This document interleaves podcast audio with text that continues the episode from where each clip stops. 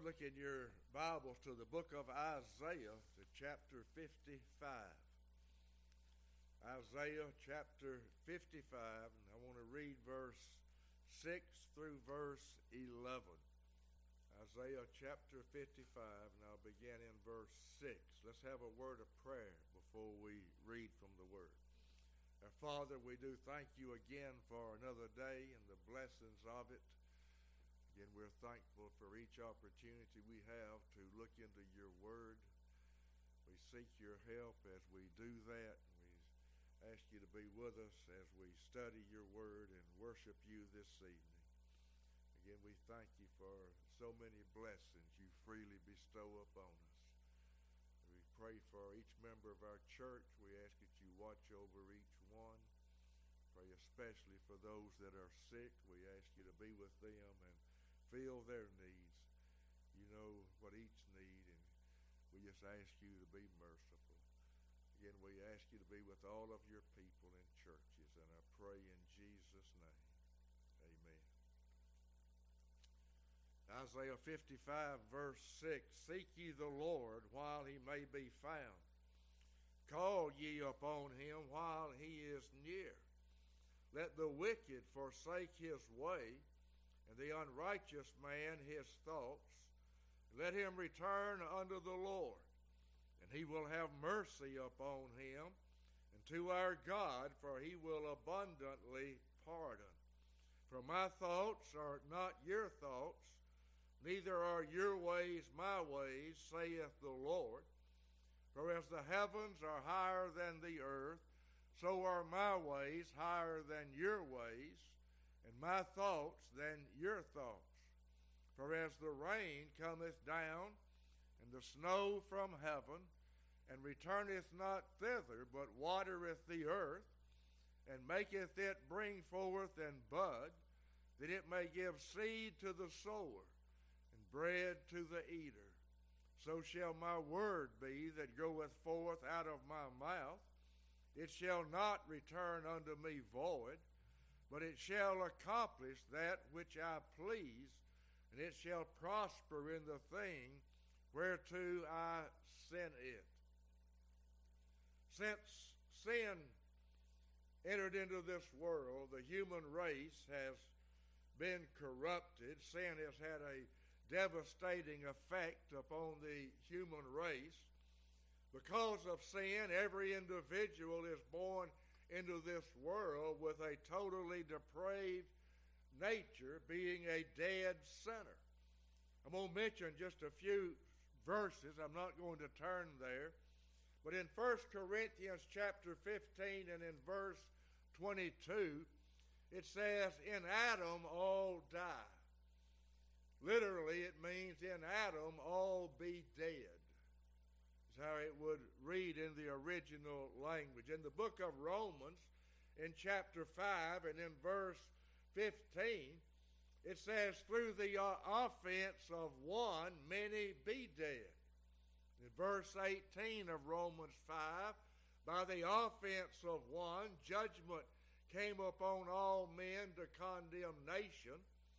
Romans 3, verse 23, for all have sinned and come short of the glory of God. Again, the effect of sin and the sin nature. It's very clear in our text in Isaiah chapter 55. And I'll read verse 8 and verse 9 to substantiate that. The Lord said, For my thoughts are not your thoughts, neither are your ways my ways, saith the Lord. For as the heavens are higher than the earth, so are my ways higher than your ways, and my thoughts than your thoughts. One of the identifying marks of man's depravity and sinful nature is that by nature, man's thoughts, our thoughts, are not God's thoughts. Our ways are not God's ways. The wording in verse 9 is used to express the great distance between God's thoughts and God's ways than those of sinful men. I'll read it again. But as the heavens are higher than the earth, so are my ways higher than your ways, and my thoughts than your thoughts. But not only is there a great distance mentioned in verse 9, but it goes even beyond that. God's thoughts and ways are of a higher caliber or nature than the thoughts of man. They are, are greater in many different ways. God's thoughts are holy, even as He is holy. God's thoughts are pure, even as His are pure. And certainly there is a difference between God's thoughts and our thoughts.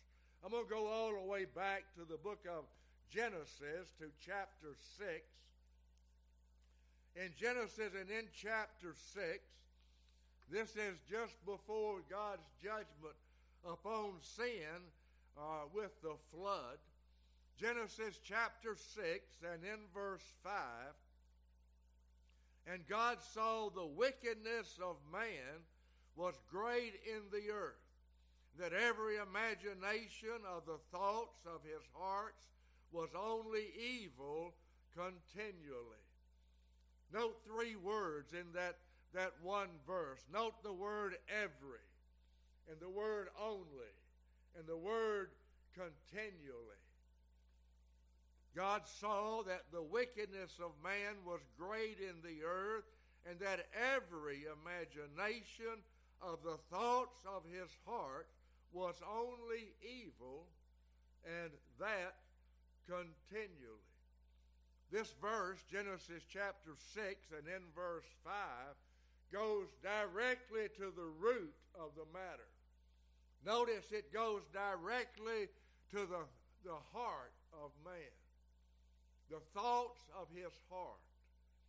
I'm going to read in Jeremiah and then go to Matthew in the book of Jeremiah and in chapter 17 and in verse 9, Jeremiah 17 and in verse 9, the scripture says, The heart is deceitful above all things and desperately wicked. Who can know it? Just try to consider all of the deceitful things that there are in the this world, but there is nothing in this world that is more deceitful than the heart of man. The scripture says the heart is deceitful above all things and desperately wicked. Now I'm going to read in the book of Matthew and in chapter 15. Matthew and in chapter 15. Here I'll read verse verse 18 through verse 20. Matthew 15, 18. But those things which proceed out of the mouth come forth from the heart, and they defile the man. For out of the heart proceed evil thoughts, murders, adulteries, fornications, thefts, false witness, blasphemies these are the things which defile a man, but to eat with unwashen hands defileth not a man. Again, verse 18 it is those things which proceed out of the mouth, they come from the heart. They come from the heart. And it is the heart that is desperately wicked and deceitful. Back in our text in Isaiah chapter 55 once again in verse 8 and verse 9. God said, My thoughts are not your thoughts, neither are your ways my ways, saith the Lord. For as the heavens are higher than the earth, so are my ways higher than your ways, and my thoughts than your thoughts. And the wording here in these two verses draws a great contrast between the thoughts and the ways of God and the thoughts and the ways of man. God's ways are higher than the thoughts and ways of man. God's thoughts are not our thoughts. And what a shame it is that the thoughts of men are not the thoughts of God. You'll remember the verse, I won't turn there, in Amos chapter 3 and in verse 3 Can two walk together except they be agreed? There's just much in that question. Can two walk together except they be agreed? This text in Isaiah 55 tells us of the great divide between God and man. It is this difference that is stated in verse 8 and in verse 9 which separates God from man. There is that separation between God and man. In order for God and man to walk together, for God and man to have communion and fellowship one with another, one of them must change. Because two cannot walk together except they be agreed. If they ever come together, if they ever walk together, one has to change. And we know that our God is immutable. He is not subject to change. He is not capable of change. God is perfect and holy in all of his ways. Therefore, if God were to change, it would lessen and diminish God. He cannot change for the better. He's already perfect. So if he were to change, it would be for, for, for the worse. So, in order for God and man to walk together, man's thoughts and ways have to change in order for man and God to agree and walk together. You're familiar with Acts chapter 17 and in verse 30 where God commands all men everywhere to repent. It is a, a command of God that is permanent. It was true, a, a, a true command when it was written. It's still in force today. But repentance involves both a change of mind as well as a change of life. There is no true repentance without, without both of those. There must be a turning from our thoughts and our ways unto the thoughts and the ways of God. Involved in repentance, there is always the acknowledgement of personal sin and failure. That's omitted many times today, but it's still a biblical fact. I'm going to the book of Proverbs, chapter 28. I really like this verse in Proverbs when we deal with the matter of repentance. Again, repentance is a change of mind, it is a turning from our ways and our thoughts to the thoughts and the ways of God. In Proverbs 28 and in verse 13, he that covereth his sins shall not prosper, but whoso confesseth and forsaketh them shall have mercy.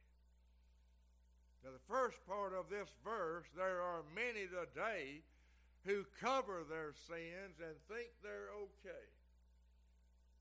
But according to this, they shall not prosper. But whoso confesseth and forsaketh them shall have mercy. Both of these are necessary in order for there to be true repentance. Not only a confessing of our sins, but a forsaking of those sins. Now, back in Isaiah chapter 55 and in verse 7, notice there is to be a forsaking of the ways of the wicked and a forsaking of the thoughts of the unrighteous. There is to be this forsaking. Again in verse 7 Let the wicked forsake his ways, and the unrighteous man his thoughts. And again, without this twofold forsaking, there is no true repentance, and therefore there would be no true salvation. Verse 8 gives us the reasons for individuals to forsake their own thoughts and ways.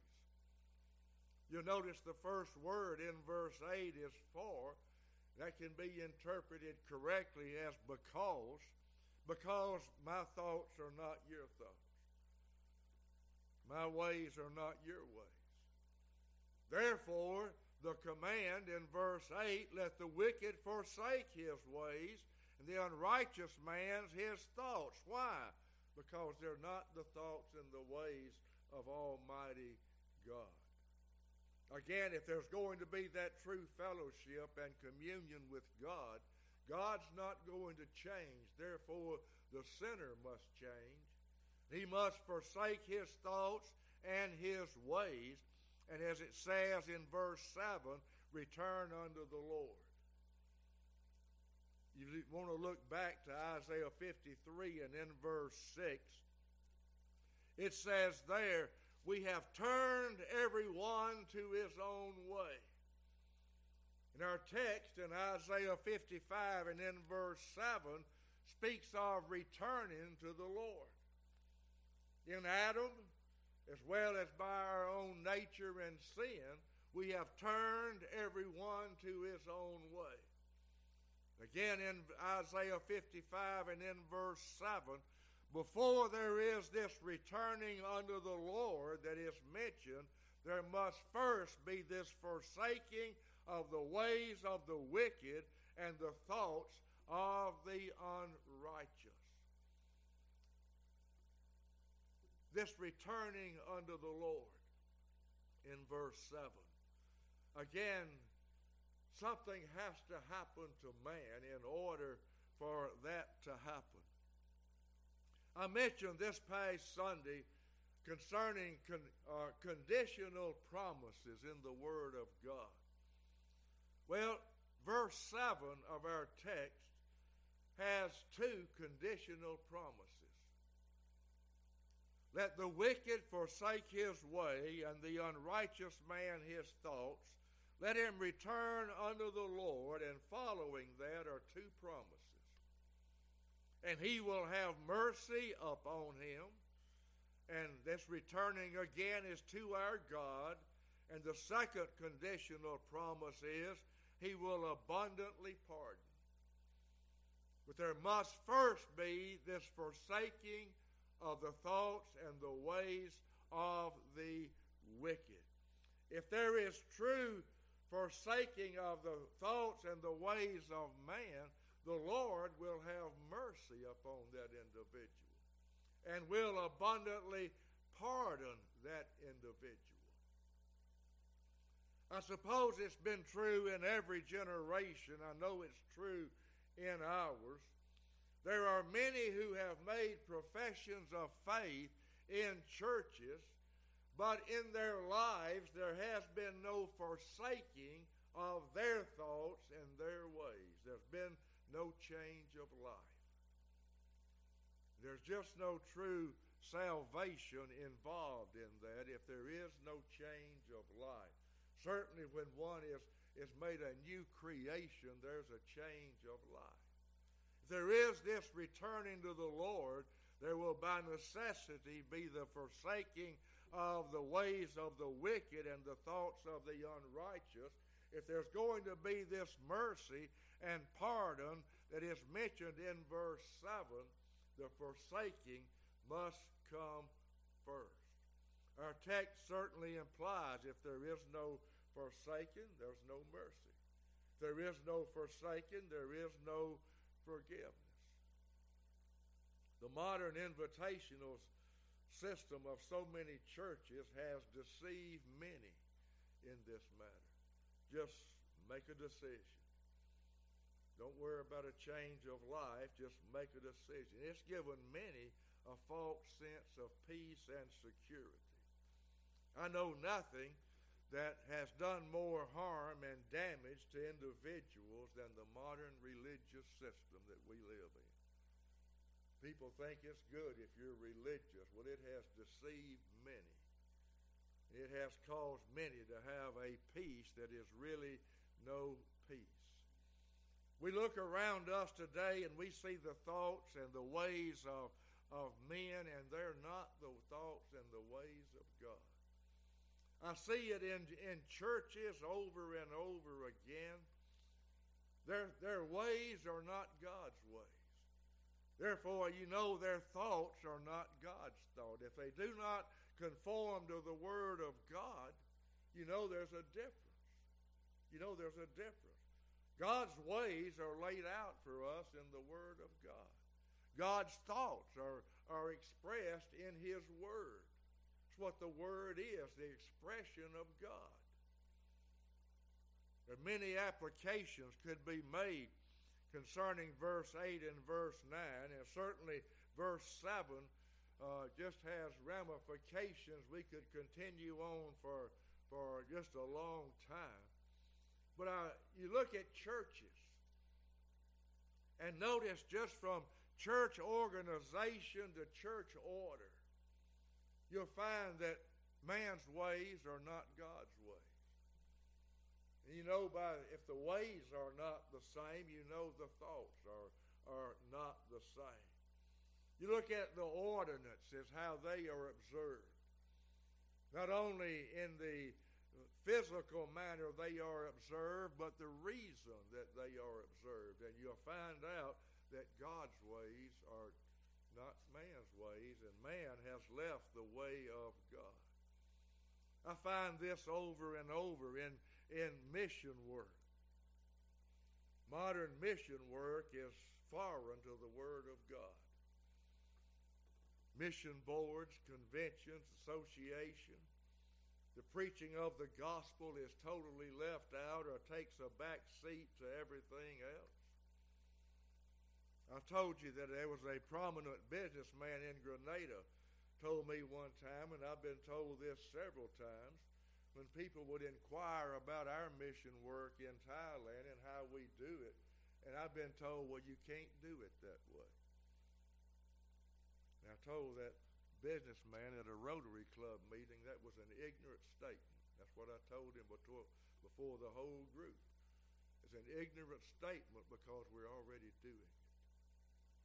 You're telling me we can't do it. We've been doing it for years, and we're still doing it. We're still doing it. But it's man's thought says you have to have something other than God's order. You have to have something other than God's way, or you just can't do it. The gospel that is preached today in many churches is, in fact, another gospel. It's not God's thoughts and it's not God's ways. It's a gospel which has been perverted by the thoughts and the ways of men. What's behind everything that is contrary to the Word of God? It goes back, I think, to Isaiah 55 and verse 8 and verse 9. Man's ways are just not God's ways. Man does not want God's way. Man has always thought they can devise a better way than God's way. but it never, never works. And you know that the thoughts and the of men concerning even the sacrificial work of Jesus Christ, the thoughts of man are not the thoughts of God concerning Man says the work of Jesus Christ was not sufficient lest we do something, add something to it. And the list would just be endless here. I go back to this reading, and there is a, a progression here in this matter. We began with reading in verse 6, where it says, Seek ye the Lord while he may be found, call while he is near. Let the wicked forsake his way, and the unrighteous man his thoughts. Let him return unto the Lord, and he will have mercy upon him, and to our God, for he will he will abundantly pardon. Notice in verse 6. Notice the commands that go through here. Seek ye the Lord, call ye upon him. Let the wicked forsake his way, and the unrighteous man his thoughts. Let him return unto the Lord. I mentioned Sunday also that there are many that do not like conditional things, but there are many conditions in the Word of God. There are things that must happen. You know, we can say, well, no one can repent unless God grants repentance, and that is very much biblical. It's true, God grants repentance. But it does not relieve the sinner from the matter of repentance. There's still this responsibility. Everyone born into this world, in verse 6, has the responsibility to seek the Lord and call upon Him. If they don't, they just perish. The wicked forsake his way, and the unrighteous man his thoughts. Again, I know lest God intervenes, nothing's going to happen. But God deals with the individuals as responsible creatures. That is lost today in so many sovereign grace Baptist churches. You just don't hear of man's responsibility. But I find it throughout the Word of, of God. Again, when I look at verse 7, I see that the mercy and the pardon is conditional upon this twofold forsaking of the thoughts and the ways. When you look at verse 8, and also verse 9 and the verses that even follow, we have no idea how much greater God's thoughts are than our thoughts. We have the revealed Word of God, but we don't still know the mind of God. We have no idea how, how much higher God's ways are than our ways. The Bible says God's ways are past finding out. So if they're past finding out, we'll never know the extent of them. They're, they're infinite and they're infinitely holy. Again, verse 9 speaks of a distance between God's ways and God's thoughts than ours, but Again, the matter goes more than just distance. It goes in the quality of the thoughts of God, the quality of the thoughts of man. I'm thankful that these verses are in here. If you go back even to the first part of Isaiah 55, you look at verse 1, and I have many things marked all in my Bible all down through here. But I notice in verse 1, the word come is used there three times. Come, come. I find it again in verse 3. Incline your ear and come unto me. Notice how gracious God is.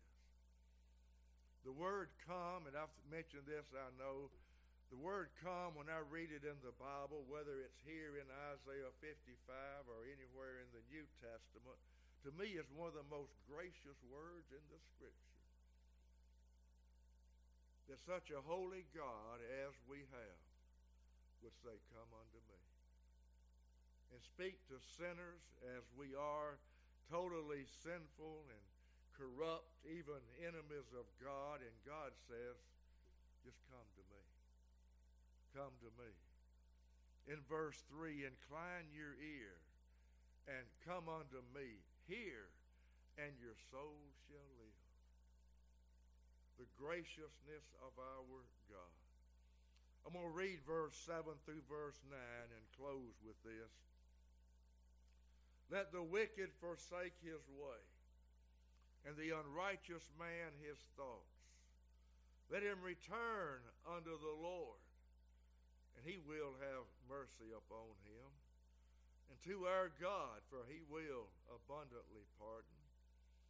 For my thoughts are not your thoughts, neither are your ways my ways, saith the Lord. For as the heavens are higher than the earth, so are my ways higher than your ways, and my thoughts than your thoughts. Again, two cannot walk together except they be agreed. God's not going to change. If anyone's going to walk with God, they must change.